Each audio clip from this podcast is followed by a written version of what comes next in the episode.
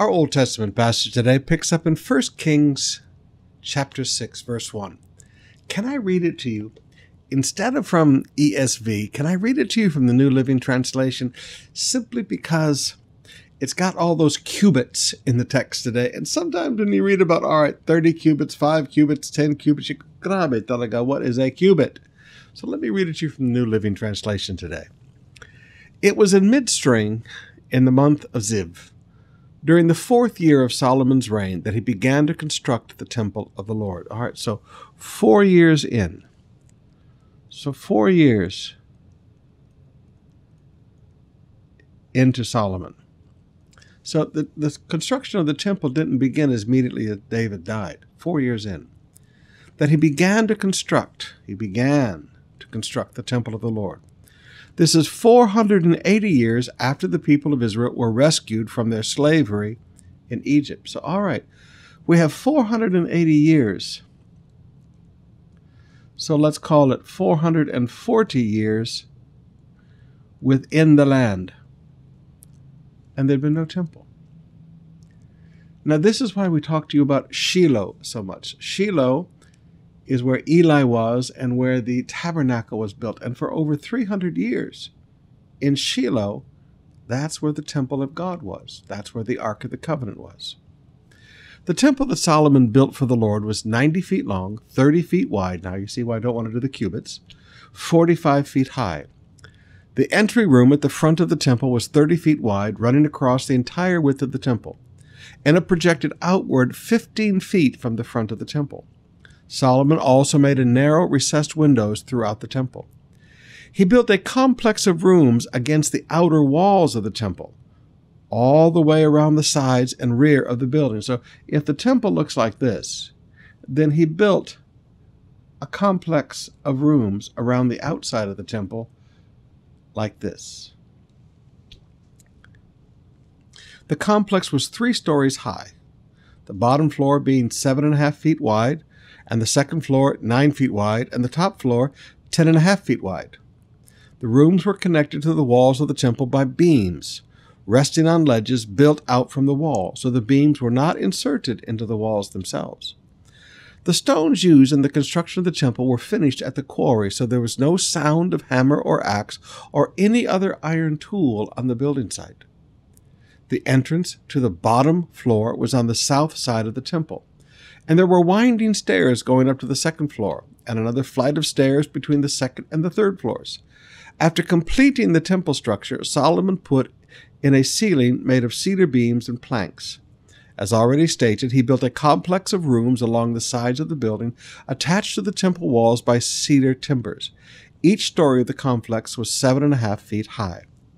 Then the Lord gave this message to Solomon Concerning this temple, you are building you are building. So during construction, this was spoken. If you keep all my decrees and regulations and obey all my commands, I will fulfill through you the promise I made to your father David. I will live among the Israelites, and I will never abandon the people of Israel. Now, notice, this is one of those if. This is one of those if promises. We call these conditional promises.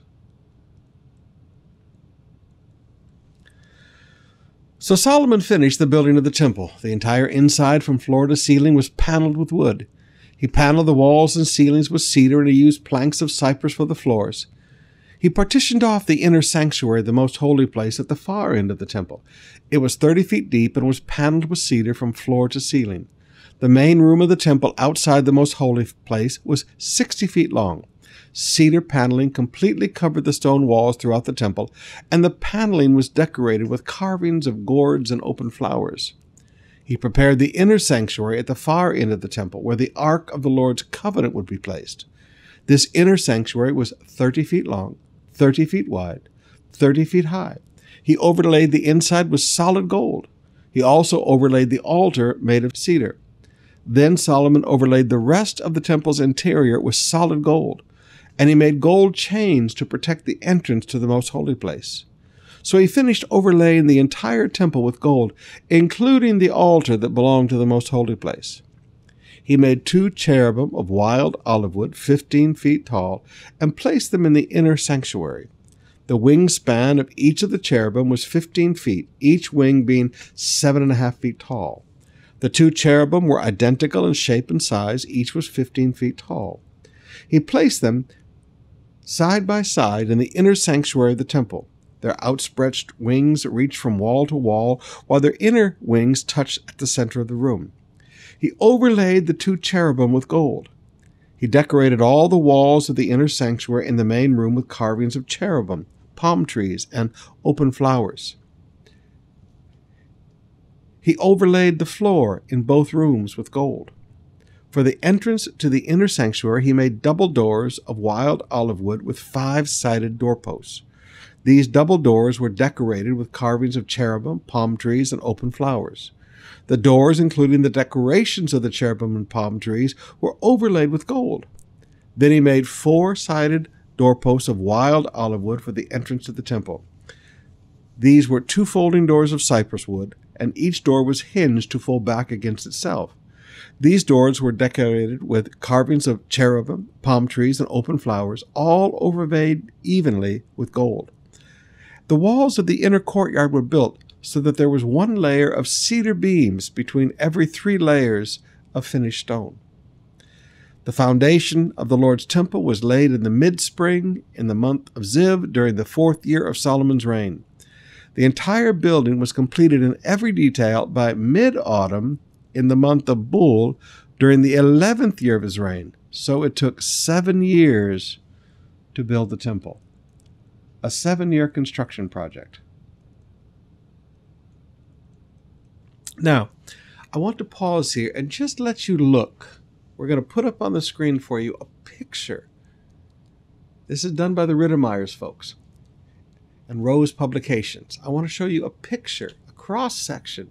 We do this during the, the School of the Cross every year, but we didn't get to do that this year. So let me show you a cross section of Solomon's Temple so that you can see the beauty of it on the inside. I want you to notice how everything is overlaid with gold. This would have been the most beautiful thing you have ever seen in your entire life. All right, let's continue. Chapter 7, verse 1. Solomon also built a palace for himself, and it took him 13 years to complete the construction. Wow. So his palace took 13 and God's house took 7. One of Solomon's building was called the Palace of the Forest of Lebanon. It was 150 feet long, 75 feet wide, and 45 feet high. And there were four rows of cedar pillars, and great cedar beams rested on the pillars. The hall had a cedar roof. Above the beams on the pillars were 45 side rooms, arranged in three tiers of 15 each. On each end of the long hall were three rows of windows facing each other. All the doorways and doorposts had rectangular frames and were arranged in sets of three facing each other. Solomon also built the Hall of Pillars, which was 75 feet long and 45 feet wide. There was a porch in front, along with a canopy supported by pillars. Solomon also built the throne room, known as the Hall of Justice, where he sat to hear legal matters. It was paneled with cedar from floor to ceiling. Solomon's living quarters surrounded a courtyard behind this hall, and they were constructed in the same way. He also built similar living quarters for Pharaoh's daughter, whom he married. From foundation to eaves, all these buildings were built with huge blocks of high quality stone, cut with saws and trimmed to the exact measure on all sides. Some of the huge foundation stones were 15 feet long and some were 12 feet long. The blocks of high quality stone used in the walls were also cut to measure, and the cedar beams were also used. The walls of the great courtyard were built so that there was one layer of cedar beams between every three layers of finished stone, just like the walls of the inner courtyard of the Lord's temple with its entry room. But I want you to notice one difference. There's no talk of everything being overlaid with gold. He took God's house and he made God's house the most beautiful thing in his life.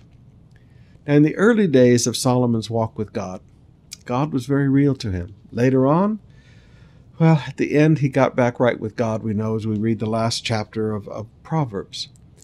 But I, I find it fascinating that he wanted God's house to be far more beautiful than his house. All the floors and the walls and the ceilings were overlaid with pure gold. Solomon showed his heart when he put God's house first in his life. All right, let's open up our hearts and spend some time in worship now.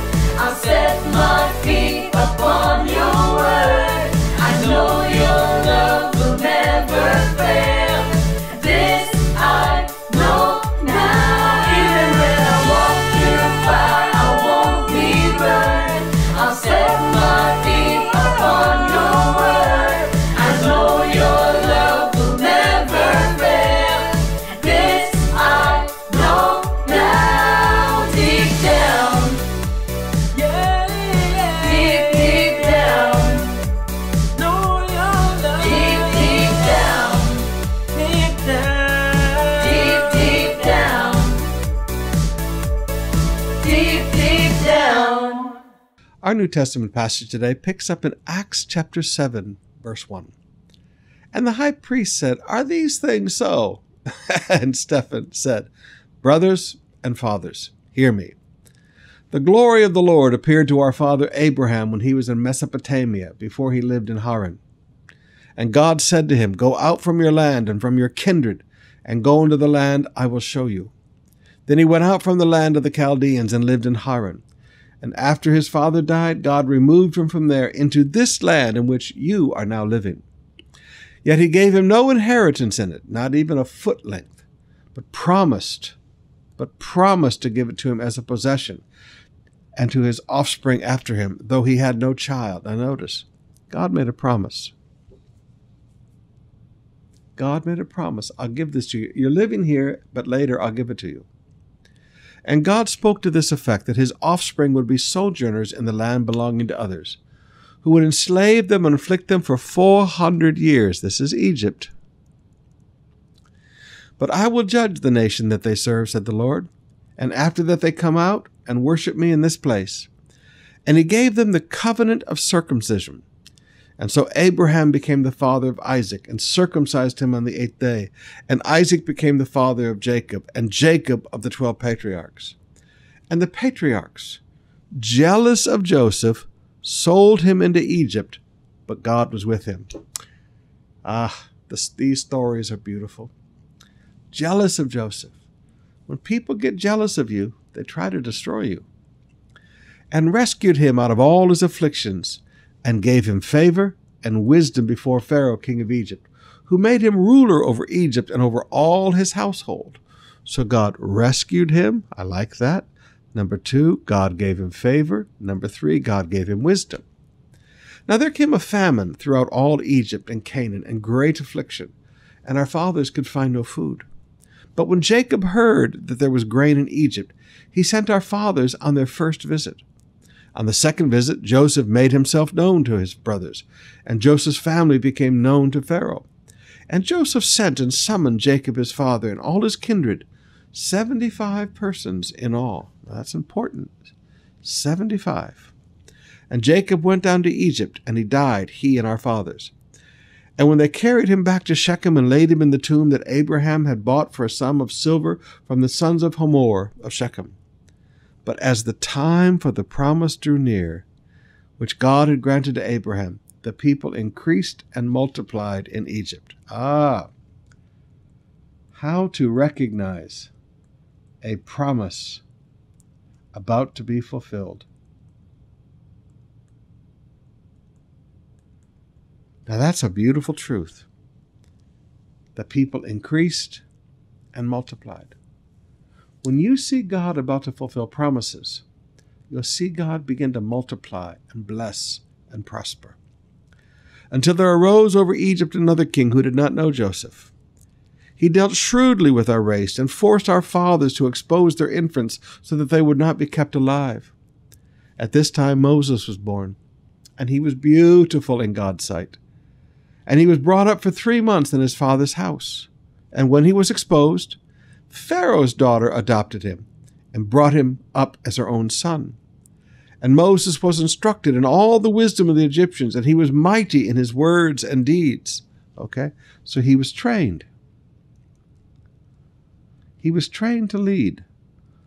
This is how God arranged his life. When he was forty years old, it came into his heart to visit his brothers, the children of Israel. And seeing one of them being wrong, he defended the oppressed man and avenged him by striking down the Egyptian. He supposed that his brothers would understand that God was giving them salvation by his hand, but they did not understand. they did not understand leadership calling.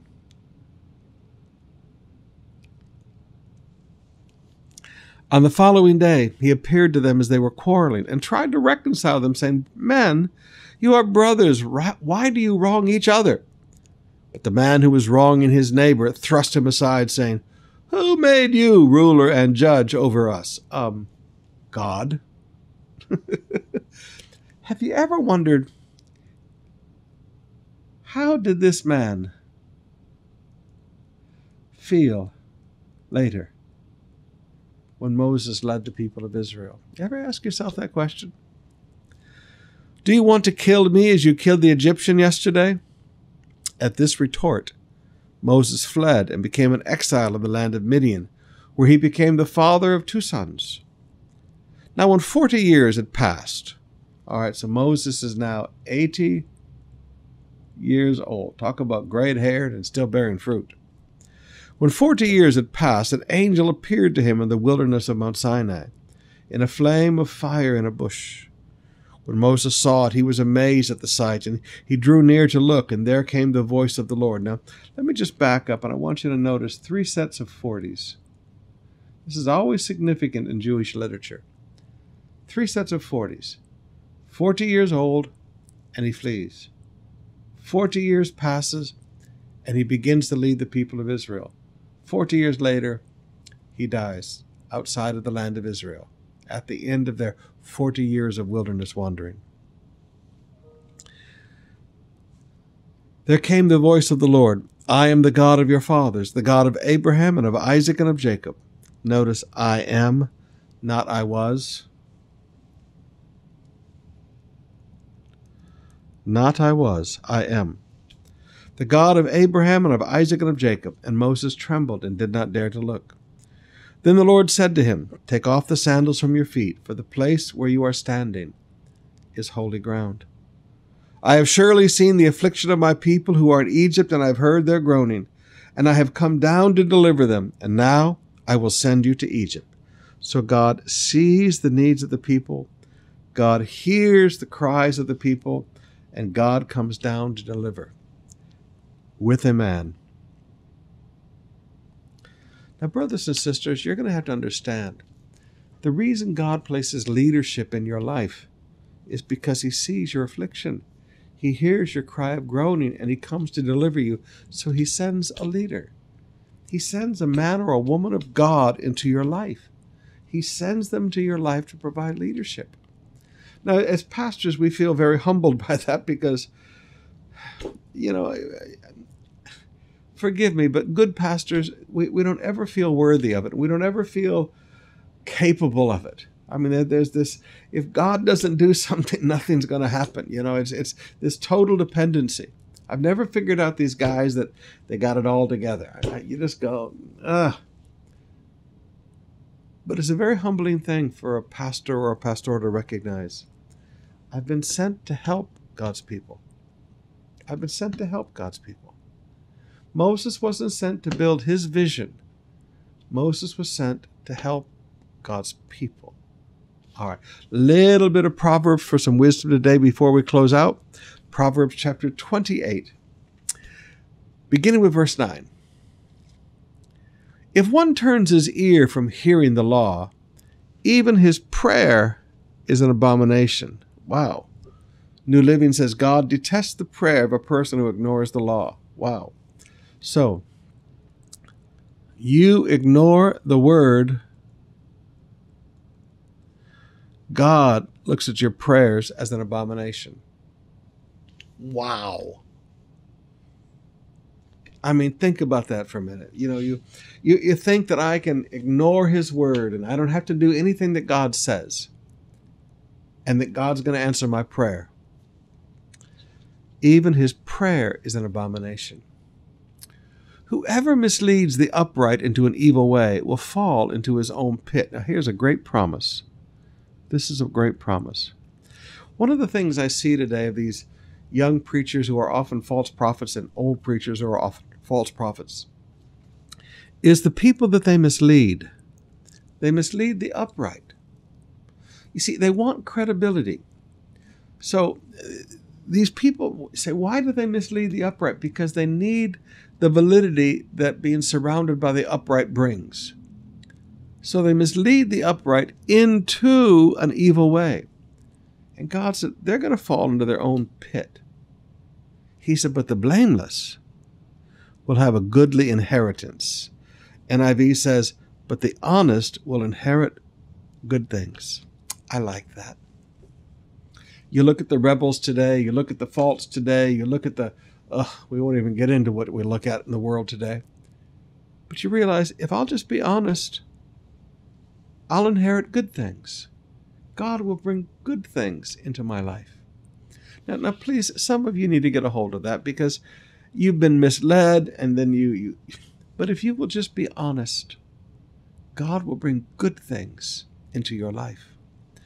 A rich man is wise in his own eyes, but a poor man who has understanding will find him out. A poor person with discernment can see right through them. You know, I learned that many years ago. A rich guy, he doesn't think he has to answer to anybody. But a poor man can see right through him. when the righteous triumph, there's great glory.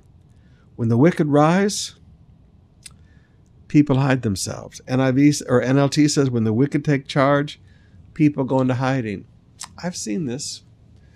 I've seen this in my short life. I've seen wicked people come into positions of authority in church and good people go into hiding. I've seen wicked people come into positions in businesses and government and good people go into hiding. But, brothers and sisters, when the godly succeed everyone is glad. Beloved, look for God to give you success. And just just keep that promise. But the honest will inherit good things. Just just keep this in your heart. Keep this in heart. And when it comes to this bis- mean mislead, this is a big beware. This is a big beware. Beware of people trying to mislead you down an evil path. And just be honest, and you'll inherit good things. Amen? All right. We'll see you tonight. Get into the. We're going to have something very special tonight. We're not going to teach Romans. We're just going to have a night of worship. And what I want you to do is tune in with your whole family. And I want you just to worship and drink of the Spirit tonight and just let the Holy Ghost fill your home tonight. So we're going to do something a little different tonight. We just want a beautiful Holy Ghost night. And that comes by worshiping. God inhabits the praises of his people. So we'll see you at 7 o'clock tonight.